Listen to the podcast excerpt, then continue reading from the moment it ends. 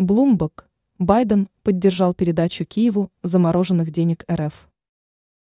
Администрация президента США Джо Байдена поддержала закон, предполагающий конфискацию замороженных активов России.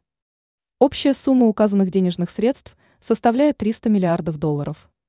Как пояснило информационное агентство Bloomberg, данные деньги планируется задействовать в процессе восстановления Украины.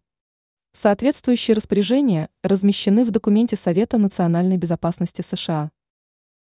Присвоение финансов.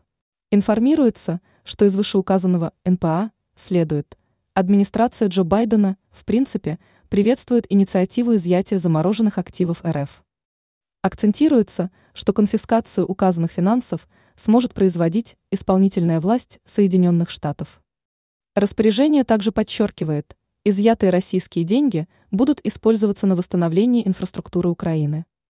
Ранее информировалось, что спецназ США прибыл в Израиль, чтобы найти заложников в Газе.